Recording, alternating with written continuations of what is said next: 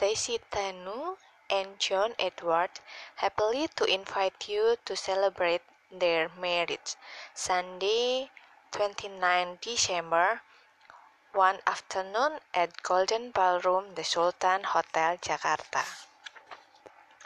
Preparing for a new life. Stacy.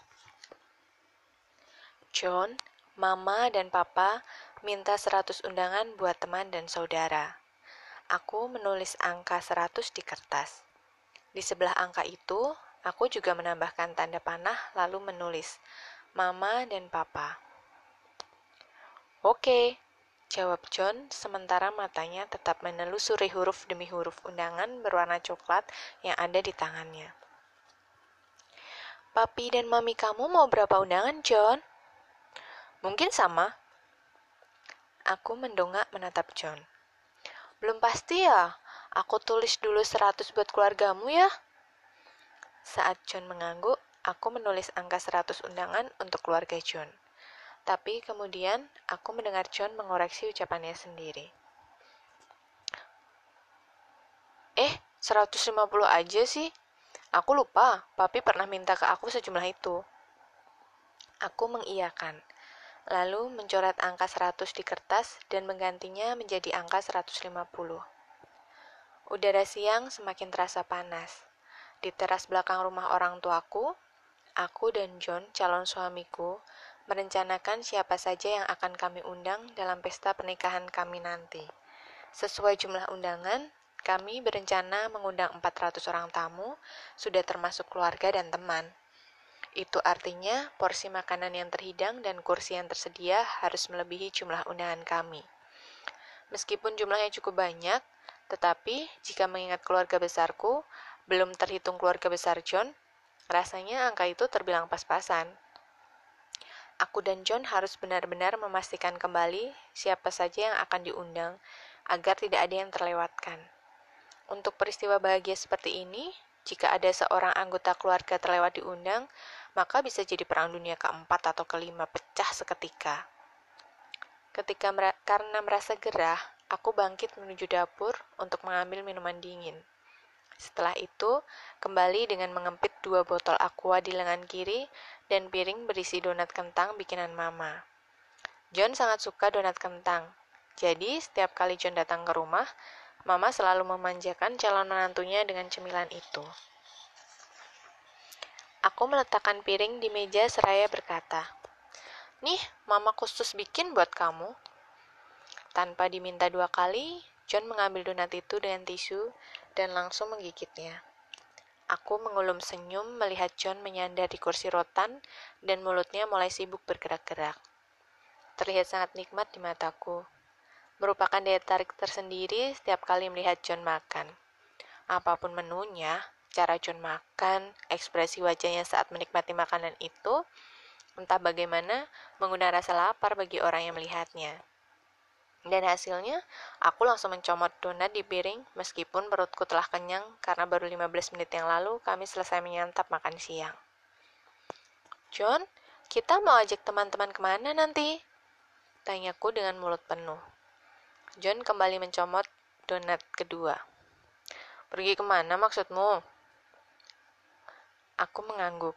Aku dan John telah merencanakan bahwa tanggal 2 Januari nanti kami baru akan berangkat ke Korea Selatan untuk berbulan madu. Selama tiga hari sebelumnya, kami berencana akan berkumpul bersama teman-teman dan keluarga kami. Hmm, mau ke Dufan? Aku terkekeh. Ih, emang anak-anak, tempat lain kek?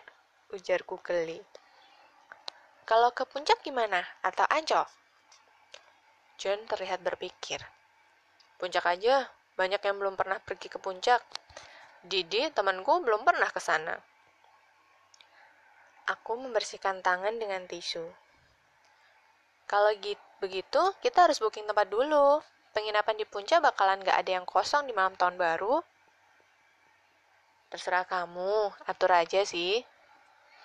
Aku mengangguk. Tapi aku pengen juga ngajak mereka ke Bogor. Di sana kita makan laksa, soto mie, atau tauge goreng. Minumnya bir kocok. Pulangnya bawa roti unyil. Hmm, yummy. Aku menjilat bibirku. John tertawa melihat ulahku. Atau kalau nggak sempat ke Bogor, ya paling nggak makanan ke Jakarta. Rujak juhi juga oke. Soto atau asinan Betawi, rujak bebek, kerak telur, atau apalah. Aku berhenti sejenak untuk minum karena tenggorokanku tiba-tiba terasa kering. Pokoknya makanan khas Jakarta dan sekitarnya deh. Sayang, sayang kan mereka sudah jauh-jauh datang dari luar kota. John mengangguk setuju. Jangan lupa es doger juga. Aku tersenyum saat John mengingatkan minuman favoritnya. Oke, itu bisa kita pikirkan besok-besok lagi deh, ujarku. Sekarang undangan dulu. Aku menunjuk daftar nama-nama yang sudah aku rekap rapi. Rencanaku, undangan kita undangan kita kirim sebulan sebelum hari H, supaya teman-teman kita ada persiapan.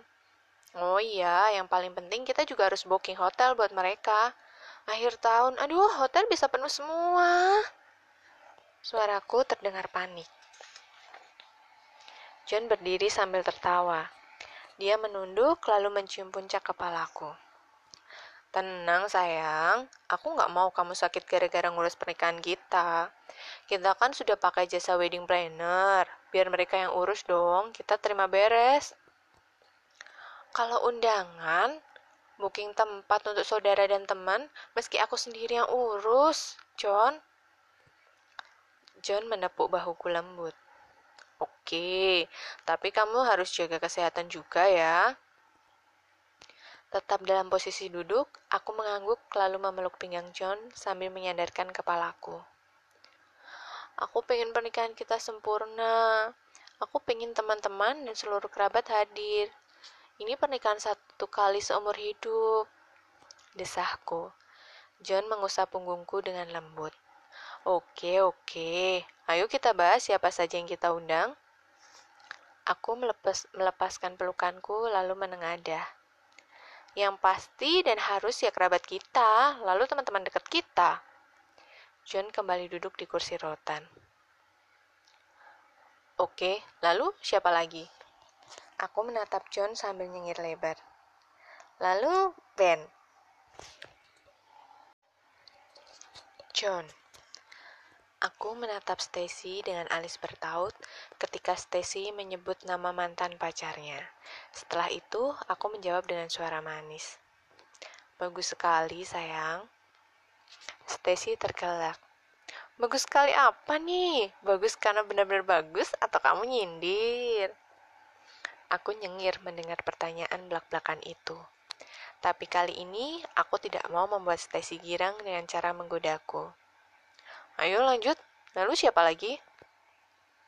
Stacy terlihat menarik napas panjang. Dina? Saat menyebutkan nama itu, Stacy menatap wajahku, mencermatiku. Meskipun terkejut, aku berusaha terlihat biasa. Lalu aku bertanya menyelidik. Kenapa harus Dina sih? Meskipun aku keberatan Stacy mengundang Dina, tetapi aku tergelitik ingin tahu alasan calon istriku ini. Stacy tersenyum lembut. Ya karena aku mau mengundang Dina saja. Aku menghela nafas panjang. Gak usah lah. Lalu aku mengidarkan pandangan ke kolam ikan tidak jauh dari tempatku duduk. Jangan begitu, John. Aku mendengar teguran, tetapi dengan nada lembut dari suara Stacy. Aku juga mengundang Ben. Lebih baik kita juga mengundang Dina. Kembali aku menghela nafas. Tetap memandang ke kolam ikan, aku menyahut dengan malas. Ya terserah kalau kamu mau mengundang mantanmu. Setelah itu, aku menatap ke mata Stacy. Tapi aku nggak mau mengundang mantanku. Aku nggak mau mengorek luka lama.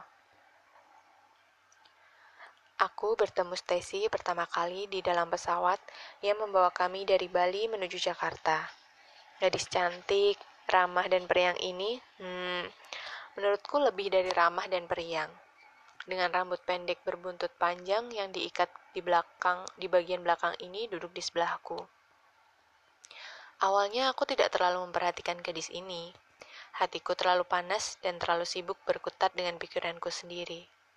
Kepalaku serasa hampir meledak saat memikirkan hubunganku dengan pacarku, Dina. Rupanya, jarak yang terentang semakin membuat hubungan kami menjadi semakin rumit dan menyakitkan. Kedatanganku ke Bali ternyata tidak membuahkan kebaikan. Justru aku mengetahui sesuatu yang membuat hatiku terluka. Di saat aku sibuk dengan pikiranku, tiba-tiba kepala seseorang terjatuh di pundakku. Aku menoleh dan mendapati gadis itu tertidur dengan mulut separuh terbuka dan dekur halus terdengar dari mulutnya. Mendapati hal ini, semula aku mengerutkan dahi, merasa terganggu. Tetapi kemudian aku tersenyum kecil. Karena merasa kasihan membangunkan sosok yang lelap tertidur itu, Aku membiarkan kepalanya tetap di bahuku. Kemudian aku menatap ke kabin depan, kembali berkutat dengan pikiranku. Tidak lama kemudian, kepala di bahuku bergerak-gerak. Lalu aku mendengar suara terkesiap. Aku menoleh, menatap wajah cantik di sebelahku. Mata itu terbelalak, menatapku dengan perasaan bersalah. Bibirnya menyunggingkan senyum kikuk. Aku sedikit heran dengan reaksinya. Apa dia malu karena tertidur di pundakku? Sudah bangun? Tanyaku berbahasa basi.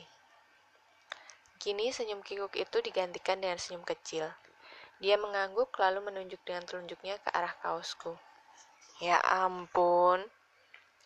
Kaosku di bagian bahu basah, membentuk lingkaran tidak beraturan. Sejenak mataku terbelalak, tetapi kemudian aku terbahak membuat beberapa penumpang di sekitarku menengok karena merasa terganggu. Saat terbahak, aku mendapati gadis itu tertegun, tetapi kemudian terkikik. Sebelum tahu aku berhenti, gadis itu berkata dengan suara pelan. Sorry ya, nggak berasa sih kalau tidur ngiler. Setelah itu, dia kembali terkikik. Aku semakin geli mendengar komentarnya. Mungkin gadis lain akan menangis karena malu, terpergok mengeluarkan air liur saat tidur di kaos orang lain pula. Tetapi Stacy, gadis yang kemudian aku tahu namanya, menanggapi hal ini dengan santai. Gara-gara air liur di kaosku, kami berkenalan. Setelah itu, hubungan kami boleh dikatakan lancar. Bahkan sangat lancar.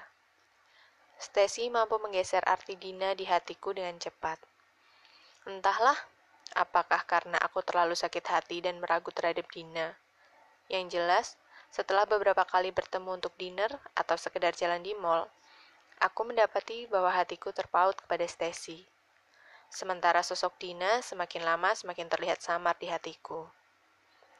Tiga bulan setelah aku kembali dari Bali, tidak juga ada kabar berita dari Dina. Aku sendiri juga tidak ingin lagi menghubunginya. Dalam hal ini, aku tidak merasa tertekan, karena sosok Riang Stacy telah mengisi kekosongan di hatiku. Pada bulan keempat, setelah aku mempertimbangkan dengan masa, aku memutuskan untuk mengakhiri hubunganku dengan Dina. Akhirnya, di suatu siang yang panas dan terik, aku menelpon Dina dari ponselku dan mengatakan kepadanya bahwa hubungan kami tidak lagi bisa dipertahankan. Ketika aku memutuskan hubungan telepon, berakhir pula hubunganku dengan Dina yang telah berjalan selama dua tahun ini. Stacy Setelah aku dan John memutuskan siapa saja teman, saudara, dan kolega yang akan kami undang, keesokan harinya di kantorku ada yang berada di kantorku yang berada di Jalan Sudirman, aku menghubungi Ben. Terakhir kali menelpon mantan pacarku, Ben berada di Pekanbaru. Sejak aku mengenal Ben di bangku kuliah dan takluk pada kemaskulinan laki-laki itu, aku menyadari bahwa petualangan, petualangan telah menjadi kehidupnya. Karena Ben telah memutuskan bahwa raganya tidak akan pernah terikat di satu tempat. Sambil menikmati makan siang yang aku bawa dari rumah, aku mencari-cari nama Ben di ponselku. Meskipun tidak lagi berpacaran, kami tetap menjalin hubungan baik layaknya teman. Tidak ada teriakan, tangisan, maupun kemarahan saat kami putus. Aku dan Ben saling mengerti dan menghargai keinginan masing-masing, dan memutuskan berteman adalah yang terbaik bagi kami. Setelah mendengar halo di seberang sana, aku berseru dengan girang. Hai Ben. Halo Stacy. Suara bass milik Ben terdengar sama senangnya denganku. Gimana kabar lo, Say? Aku terkikik. Sejak dulu bersama Ben, aku selalu banyak tertawa. Bagiku, suara Ben sangat menyenangkan dan menularkan semangat hidup. Luar biasa, Ben. Jawabku. Wow, seru Ben. Pasti karena John ya. Kali ini aku tertawa. John selalu bisa bikin gue patah hati. Kembali aku tertawa. Stop, aku bisa mati ketawa setiap kali menelponmu. Oke, say, kali ini serius. Tumben telepon gue, mau merit ya. Wow, tebakan Ben tepat sekali. Kok kamu tahu sih, Ben? Tanyaku heran. Setelah itu menyuap sesendok penuh ke mulutku. Gue selalu tahu lo, say. Sejak kita pacaran, yang ada di otak lo cuma ingin mem memenjarakan pacar lo di rumah sebagai suami. Jawab Ben kalem. Gue kasihan sama John. Dasar! Pekiku dengan mulut penuh. Tetapi bibirku menyungikan senyuman. Awas ya! Ben tertawa keras di ujung sana. Sebenarnya lo pengen gue datang ke pernikahan lo apa enggak sih? Kok pakai ngancam segala? Seloroh Ben. Aku kembali tersenyum lebar. Oke, ancaman aku cabut asal kamu datang. Lalu aku teringat sesuatu. Kamu sekarang di mana, Ben? Gue baru aja mendarat di Pekanbaru. Wow, itu sungguh amat sangat mengherankan sekali untuk seorang Ben. Olokku. Lalu aku menghitung sejenak. Kalau nggak salah, sebulan yang lalu kamu touring ke sana kan? Kok balik lagi? Wah, jangan-jangan kepala cewek pekan baru nih. Tebakku. Ben tertawa terbahak. Tepat sekali. Semoga gue bisa ngajak Prinsil datang ke pernikahan lo nanti ya. Bulan apa, say? Mataku seketika membesar. Tanggal 29 Desember. Janji ya, kamu dan cewekmu harus datang. Pasti. Mendengar jawaban Ben, aku memekik girang. Setelah itu, kami masih berbincang cukup lama. Terutama aku yang banyak bertanya, mengorek keterangan tentang Prinsil, gadis yang membuatku penasaran setengah mati karena berhasil memenjarakan hati Ben. Setelah aku meletakkan ponsel di atas meja, aku kembali menyuap makanan ke mulutku. Sambil mengunyah, aku tersenyum bahagia mengingat Ben telah mendapatkan tambatan hatinya, seperti halnya aku dengan John. John, butuh waktu satu minggu untukku memenuhi keinginan Stacy. Sejak Stacy mengemukakan keinginannya mengundang Dina, sejujurnya aku menyadari memang seharusnya hal itu dilakukan. Tetapi aku terlalu malas untuk mengorek luka lama, luka hatiku pastinya, atau juga luka di hati Dina. Entahlah. Setelah aku berkencan dengan Stacy, luka di hatiku mulai mengering dan sembuh. Tetapi aku tidak bisa memastikan halnya sama terhadap Dina. Kenyataan yang aku lihat waktu itu terlalu menyakitkan. Dan bodohnya, aku telah menipu diriku sendiri selama aku berpacaran dengan Dina. Terakhir kali aku bertemu dengan Dina saat aku memberi ultimatum padanya di Bali. Setelah itu, meskipun Dina berusaha menghubungiku, aku tidak pernah melayaninya. Dan kini celakanya, aku yang berbalik harus menghubungi Dina. Nomor telepon Dina masih ada di ponselku.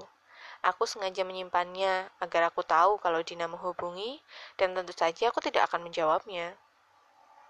Sejenak aku mengamati nama Dina di layar ponsel. Aku menarik nafas panjang untuk mengumpulkan keberanianku. Keberanian untuk menghadapi masa laluku.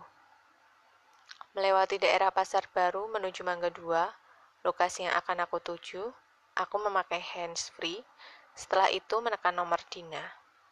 Nada panggil panjang yang terdengar berkali-kali membuat jantungku berdebar semakin kencang. John? Suara lembut Dina mengagetkanku. Sejenak aku tidak mampu bersuara. Halo, ini John kan? Akhirnya aku berhasil menemukan suaraku kembali. Iya, Din. Hei, Sapa Dina. Suaranya terdengar riang. Din, aku menelponmu untuk memberi kabar bahwa aku akan menikah bulan Desember nanti. Oh, entah bagaimana hatiku tiba-tiba terenyuh mendengar suara tercekat Dina. Suara riang itu dalam sekejap hilang dan terdengar menyedihkan di telingaku. Aku berharap kamu datang, Din, ikut mendoakanku. Sambungku cepat sebelum tanggapan Dina membuatku memutuskan hubungan telepon. Diam. Din? Hmm. Dia, Dina terdiam sejenak. Uh, aku belum tahu bisa apa enggak. Suara Dina terdengar serak. Mendengar jawaban Dina, tiba-tiba aku didera rasa bersalah. Bayangan masa-masa kebersamaan manis kami dulu bermain-main di benakku. Din, aku berdeham sambil mengatur debar jantungku. Aku dan Stacy berharap kamu bisa datang di pesta nikah kami. Hening. Aku menghentikan kijang Innovaku karena lampu li lalu lintas di depanku telah berganti menjadi warna merah. Bersamaan dengan menarik tuas rem tangan, aku memutuskan untuk tidak memperpanjang pembicaraan kami. Kali ini untuk kebaikan Dina. Tolong WhatsApp alamatmu ya, aku akan kirim undangan secepatnya. Diam. Aku menghela nafas dan tersenyum sedih. Aku tunggu ya, Din. Bye. Aku tidak langsung memutuskan hubungan telepon. Aku masih berharap mendengar suara Dina hanya untuk mengatakan bye atau oke. Okay. Tetapi harapan tinggal harapan. Akhirnya aku memutuskan hubungan telepon kami. Stacy. Setelah mengirim ratusan undangan, aku mengajak John makan di food court sebuah mall di Kelapa Gading. Sekalian aku berburu sepatu berwarna putih untuk pernikahanku nanti. Tinggi tubuhku yang terpaut 25 cm dengan John mengharuskan aku memakai sepatu high heels. Hunting sepatu berwarna putih ternyata lebih sulit dari yang aku duga, karena modelnya tidak sebanyak sepatu lain. Setelah memarkirkan kijang Innova di basement, aku dan John berjalan menuju food court di lantai tiga. Tiba di sana, aku memesan asinan sayur. Sudah lama aku tidak mencicipi makanan khas Bogor ini, dan untunglah food court ini menjualnya meskipun menurutku tetap lebih mantap jika membeli langsung dari penjualnya di gedung dalam Bogor. Sem sementara makan, aku memperhatikan laki-laki berwajah tampan dengan kedua alis mata yang hampir bertaut itu. Dua hari ini, aku mendapati John lebih pendiam dari biasanya. Lalu mataku beralih ke piringnya. John terlihat tidak berselera makan nasi uduk kesukaannya. John? John mendongak. Ya, ada masalah? Tanyaku lembut. John berhenti mengunyah. Sejenak matanya menatapku lalu tersenyum. Enggak, kenapa sih? Aku membalas senyumnya. Aku kenal kamu, John. Ada apa? John, dalam hati aku tersenyum. Aku beruntung berjodoh dengan Stacy. Di balik sikap Stacy yang meledak-ledak, Gadisku ini memiliki perasaan yang peka. Dia selalu tahu jika aku dalam kondisi resah. Dan Stacy selalu menyediakan telinganya untukku bercerita. Aku meletakkan sendok dan garpu, meskipun makananku belum habis. Setelah menyandar di kursi, aku mendesah. Aku sudah telepon Dina. Wajah Stacy tidak berubah. Dia tetap menatapku dengan sorot mata lembut. Lalu aku menceritakan pembicaraanku dengan Dina. Gak tahu kenapa ya, sekarang aku jadi merasa bersalah. Stacy mengangguk kecil lalu tersenyum. Aku rasa bukan hanya kamu saja yang membutuhkan a closer, John, tapi juga Dina. Aku diam, berusaha mencerna kata-kata Stacy. Lalu Stacy melanjutkan dengan suara lembut. Dan menurutku, bagi Dina, bisa jadi a closer itu bukan berasal dari kamu saja.